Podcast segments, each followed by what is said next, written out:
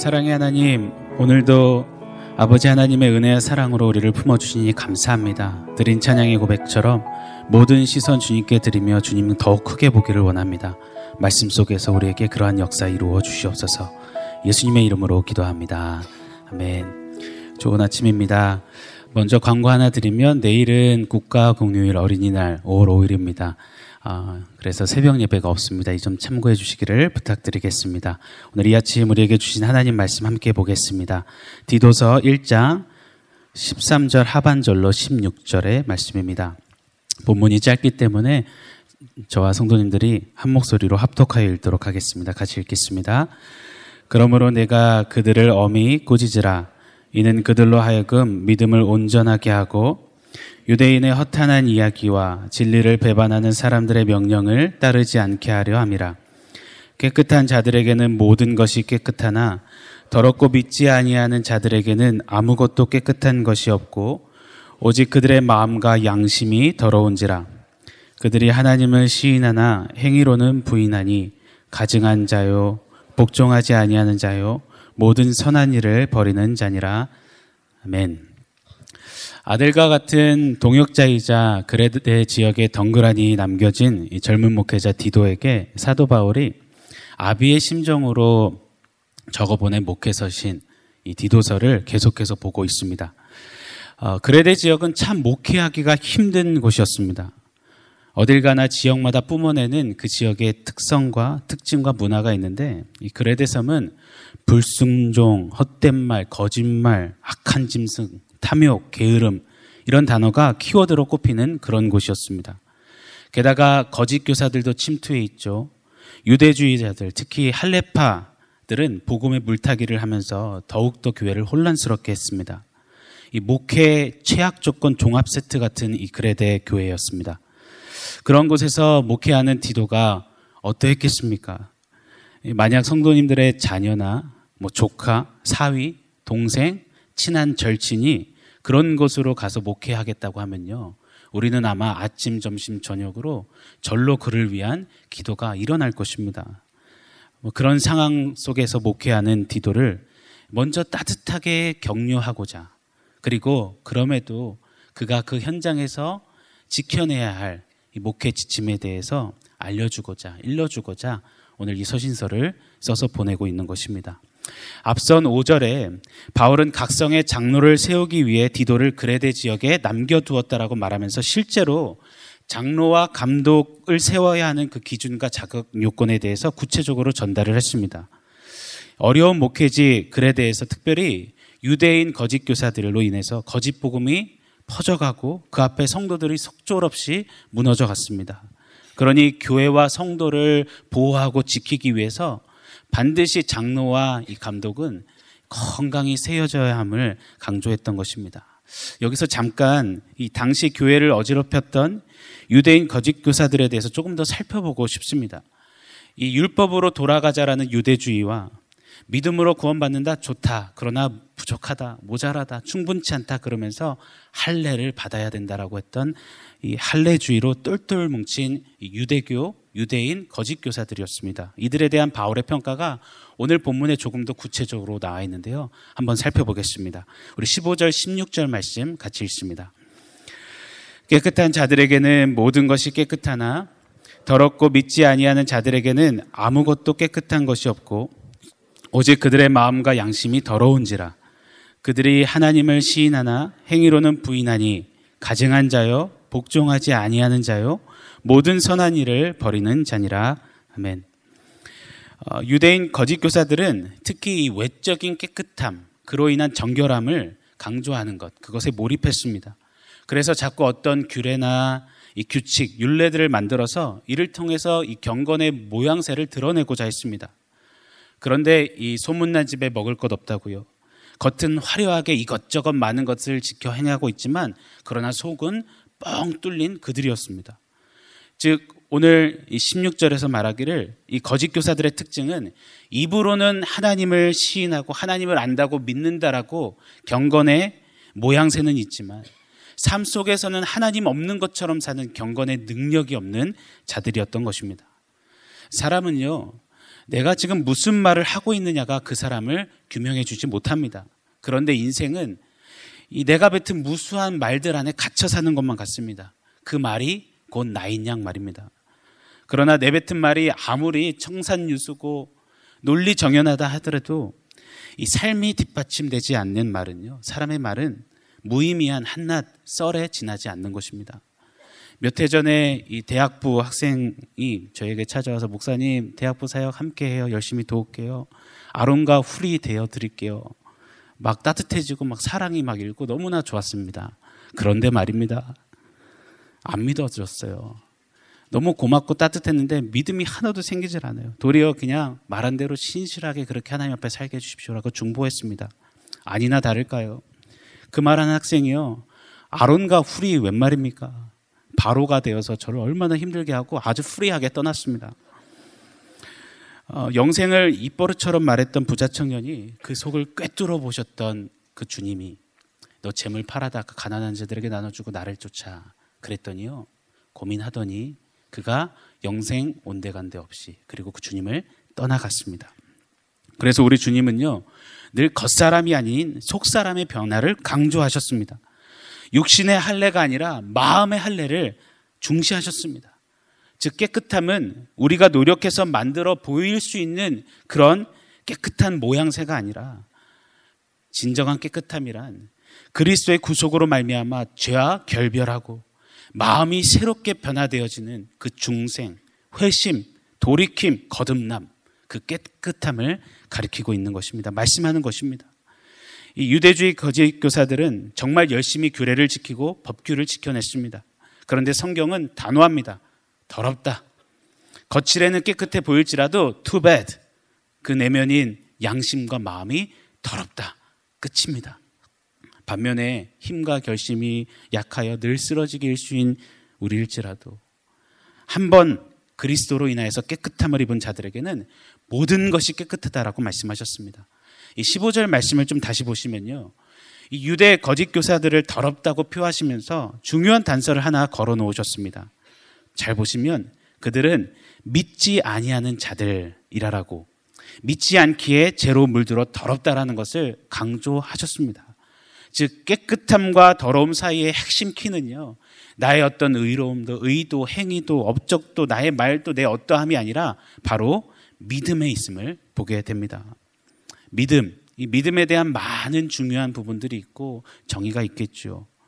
그런데 오늘은 특별히 지난 주일 강단에서 말씀하셨던 믿음에 대한 정의가 자꾸 접목되어 생각납니다. 믿음의 중요한 한 단면은요. 하나님을 보게 하는 것입니다. 믿음이란 함께 하시는 그 하나님을 더 크게 보게 하는 것이죠. 깨끗함과 더러움 한 끗 차이 같습니다. 그러나 천국과 지옥 차이입니다. 그 차이 그 중심에는 하나님을 보느냐, 하나님을 보지 못하느냐, 그 믿음이 작동하고 있는 것입니다.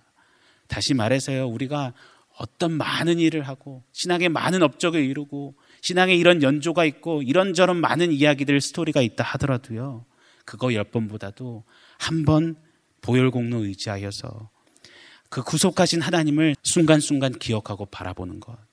코람되어 그 하나님 앞에서 행하고 걷는 그 살아냄이 깨끗함과 이 더러움을 구분 짓는다라는 것을 오늘 말씀 속에서 보게 됩니다. 사랑하는 성도 여러분, 이 회칠한 무덤 증후군 들어보셨습니까? 회칠한 무덤 증후군. 어, 회칠한 무덤이라고 책망하셨던 이 주님의 진단이 어느 때보다도 더 많은 요즘일 것 같습니다. 겉은 화려한 무덤이지만 무덤은 어찌됐든 간에 그 속에 죽은 송장이 있는 썩은 시체가 있는 곳 아닙니까? 겉은 말은 화려한 신앙의 어떠함을 표해 주지만 속은 냄새나고 양심과 더러워진 그 마음이 존재하는 이들. 우리 주님 눈에는 더욱 많이 비춰지는 이 마지막 때일 것입니다. 그래서 우리 주님은요, 말세의 특징으로요. 모습으로 나더러 주여 주여 하는 자마다 다 천국에 갈 것이 아니요 내 아버지의 뜻대로 행하는 자라야 그리하리라. 아버지의 뜻 뭔가요? 죄로 인해서 아버지 하나님과 단절되었던 인생 그리스도로 말미암아 다시 하나님과 관계하여지고 이제 삶의 순간순간 그 하나님을 보고 누리는 것 그것이 아버지 하나님의 가장 깊은 뜻 아니겠습니까? 그날에 제가 주의 이름으로 선지자 노릇하고 이런저런 기적을 행하였고 이런저런 많은 이적을 행하였습니다. 그때 우리 주님은 밝히 말씀하시기를 내가 너를 도무지 알지 못하노라. 불법을 행한 자여 내게서 썩 떠나가라. 이에 해당되는 이들이 이 디도가 목회하는 그레데 교회 안에 또 오늘날 우리가 살아가는 교회들 안에 많이 있다라는 것이죠. 그런 의미에서 가장 많은 말로 어, 신앙을 또 말씀을 이야기하는 목회자와 교회의 리더십이 더더욱 주의하고 하나님 앞에 두렵고 떨림으로 서야 한다라고 생각합니다. 그런 의미에서 저 또한 오늘 말씀을 대하면서 두렵고 떨림이 좀 깊이 일었습니다. 하나님, 제 안에 오늘 이 본문이 말하는 폭로하는 거짓 교사와 같은 모습은 없는지요? 하나님을 믿는다라고 시인하지만 제 삶 속에서 진정 하나님을 크게 보며 살아가는지요? 이분 청상 유수인데 두 얼굴을 가진 그런 가증함이 제 안에 있지는 않은지요? 순종을 강조하면서 정작 복종하지 않는 모습이 없습니까? 선한 일이 삶에 귀결되지 않는 그런 속빈 강정은 아닙니까라는 그런 되뇌임이 자꾸 일더라고요. 오늘 한날을 살아내시면서 오늘 말씀 앞에서요. 내가 내뱉은 이 신앙 고백이 얼마나 삶 속에서 이어지고 있는지를 하나하나 되짚어 보면서 바둑의 복귀처럼 한번 되돌아보시는 은혜가 있으시기를 축원합니다. 오늘 말씀의 제목처럼요. 삶으로 하나님을 시인하는 그런 참된 믿음의 걸음이 우리 안에 다시 한번 더욱더 생동감 있게 살아내지시는 우리 성도님들 한분 한 분 되시기를 소망합니다. 우리 13절 함께 또 읽겠습니다. 같이 읽습니다. 그러므로 내가 그들을 어미 꾸짖으라. 이는 그들로 하여금 믿음을 온전하게 하고 이미 말씀드렸듯이 디도가 목회하는 현장은 엎친 데 덮친 격이었습니다. 그레데 지역 사람들의 그 악한 특성에 성품에 거짓 교사들이 거짓 사상까지 막 퍼뜨리고 있으니 이 더더욱 어려운 상황이었습니다. 그레데 성도들은 예수는 믿었지만 그러나 여전히 그들 안에 남아 있는 게으름과 나태함과 거짓으로 말미암아 믿음과 삶의 분리가 짙게 일고 있었습니다. 생각만 해도 디도가 너무 힘들었을 것 같습니다. 그럼에도 불구하고요. 그런 곳일지라도 하나님은 교회를 세우시고 디도를 세우시고 장로를 세우시고 일꾼을 세우시면서 그런 사람들을 진리의 사람들로 세워가시고자 포기하지 않는 하나님의 은혜로 역사하고 계신다라는 것을 보게 됩니다. 그것이 너무나 짙은 감사와 감동이 되어 오늘 또 어, 주님 앞에 엎드려지게 하는 것 같습니다. 이를 위해서 바울은요, 디도로 하여금 그들, 그 보판에서 어미 꾸짖으라고 그렇게 권면하고 있습니다. 어, 꾸짖음 좋아하는 사람 없을 것이죠. 칭찬은 이 고래도 춤추게 한다는데 칭찬하며 사랑합니다 외쳐도 모자를 파네 꾸짖으라고 하는 겁니다. 그러나요, 교회는요, 목회자는 교회 리더는요, 장로는 필요한 경우 주저하지 않고 꾸짖을 수 있는 냉정함과 냉철함이 있어야 하는 것입니다. 왜요? 그것이 진정, 진짜 사랑이기 때문입니다. 자식의 잘못을 본 부모는요, 꾸짖습니다. 왜요? 사랑하니까요. 자식이 바르게 잘 자라기를 바라는 부모 마음을 갖고 있기 때문입니다. 자식을 야단치면서 꾸짖으면서 그 자체에 막 희열과 막 쾌감을 느끼는 부모는 없을 것입니다. 회초리를 드는 순간부터 후회하고 아파하는 것. 그럼에도 불구하고 야단치는 것.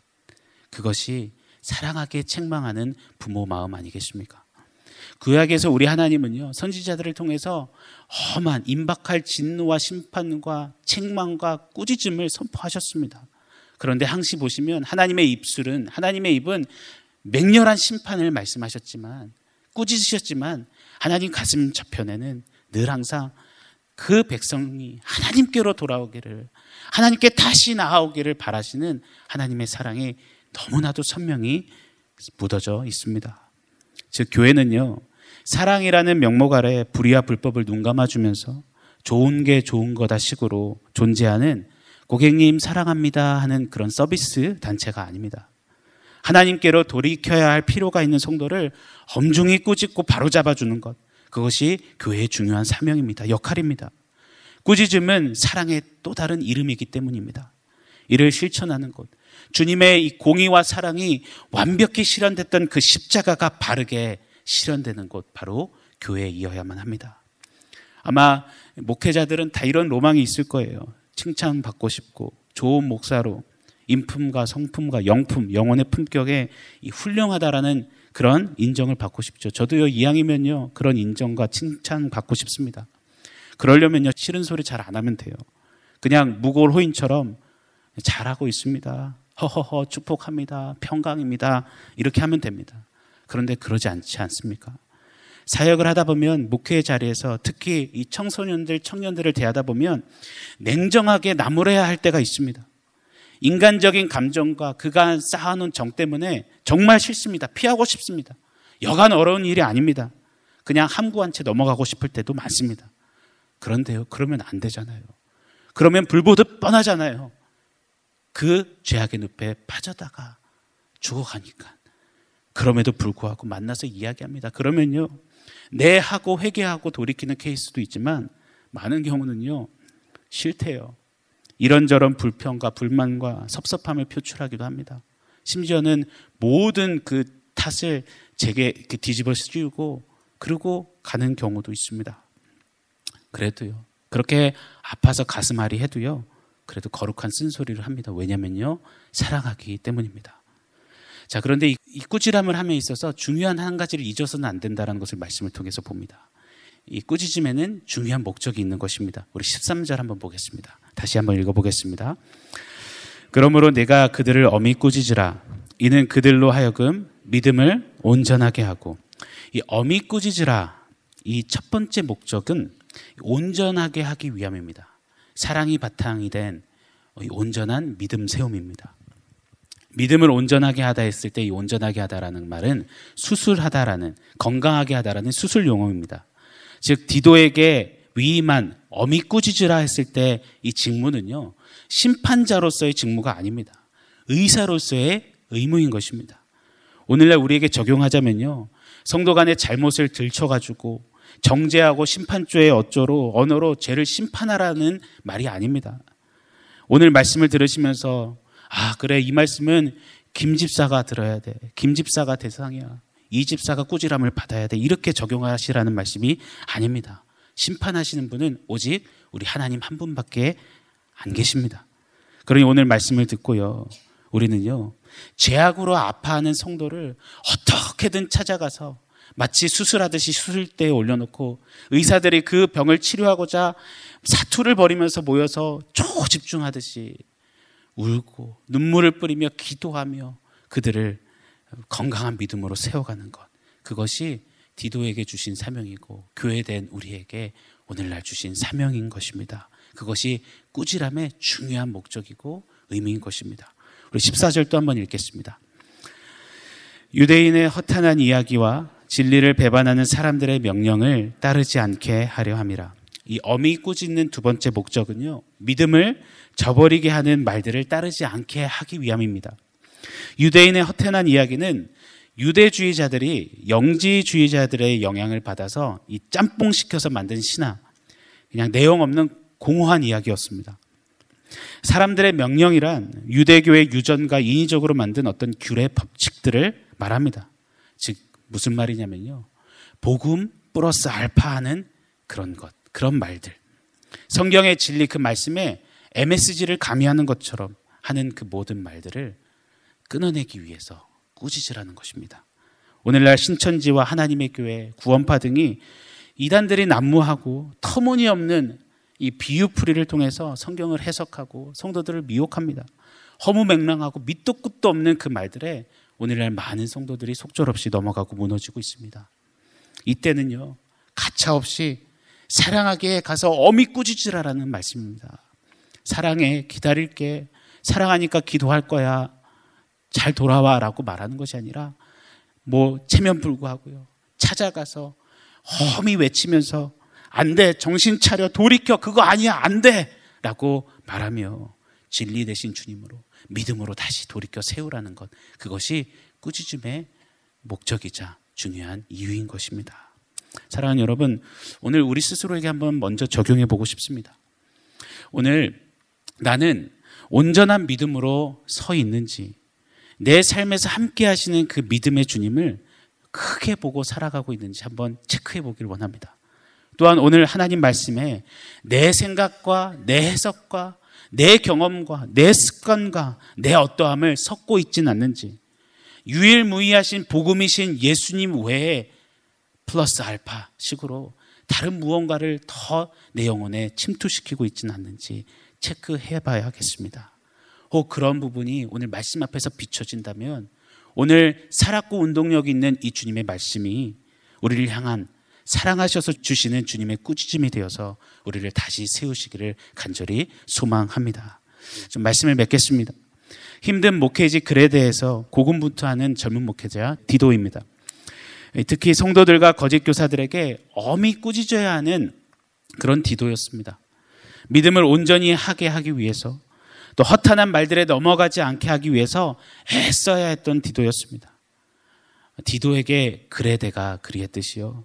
오늘 우리 각자에게도 그레데가 있습니다.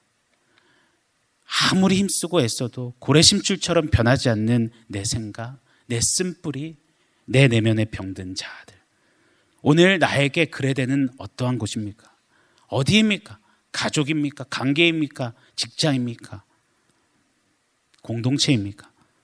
그레데가 너무도 힘든 목회의 자리였지만 그럼에도 불구하고 끝까지 포기하지 아니하시고 은혜와 사랑으로 붙드셨던 그래서 디도와 장로를 세우시며 일으키셨던 세워가셨던 그 하나님의 은혜와 사랑을 기억하면서요 오늘도 나의 글에 대해서 믿음을 온전히 세우며 삶으로 그 하나님을 시인하는 걸음을 살아내시는 우리 사랑하는 성도님들 한분 한 분 되시기를 예수님의 이름으로 간절히 축원합니다.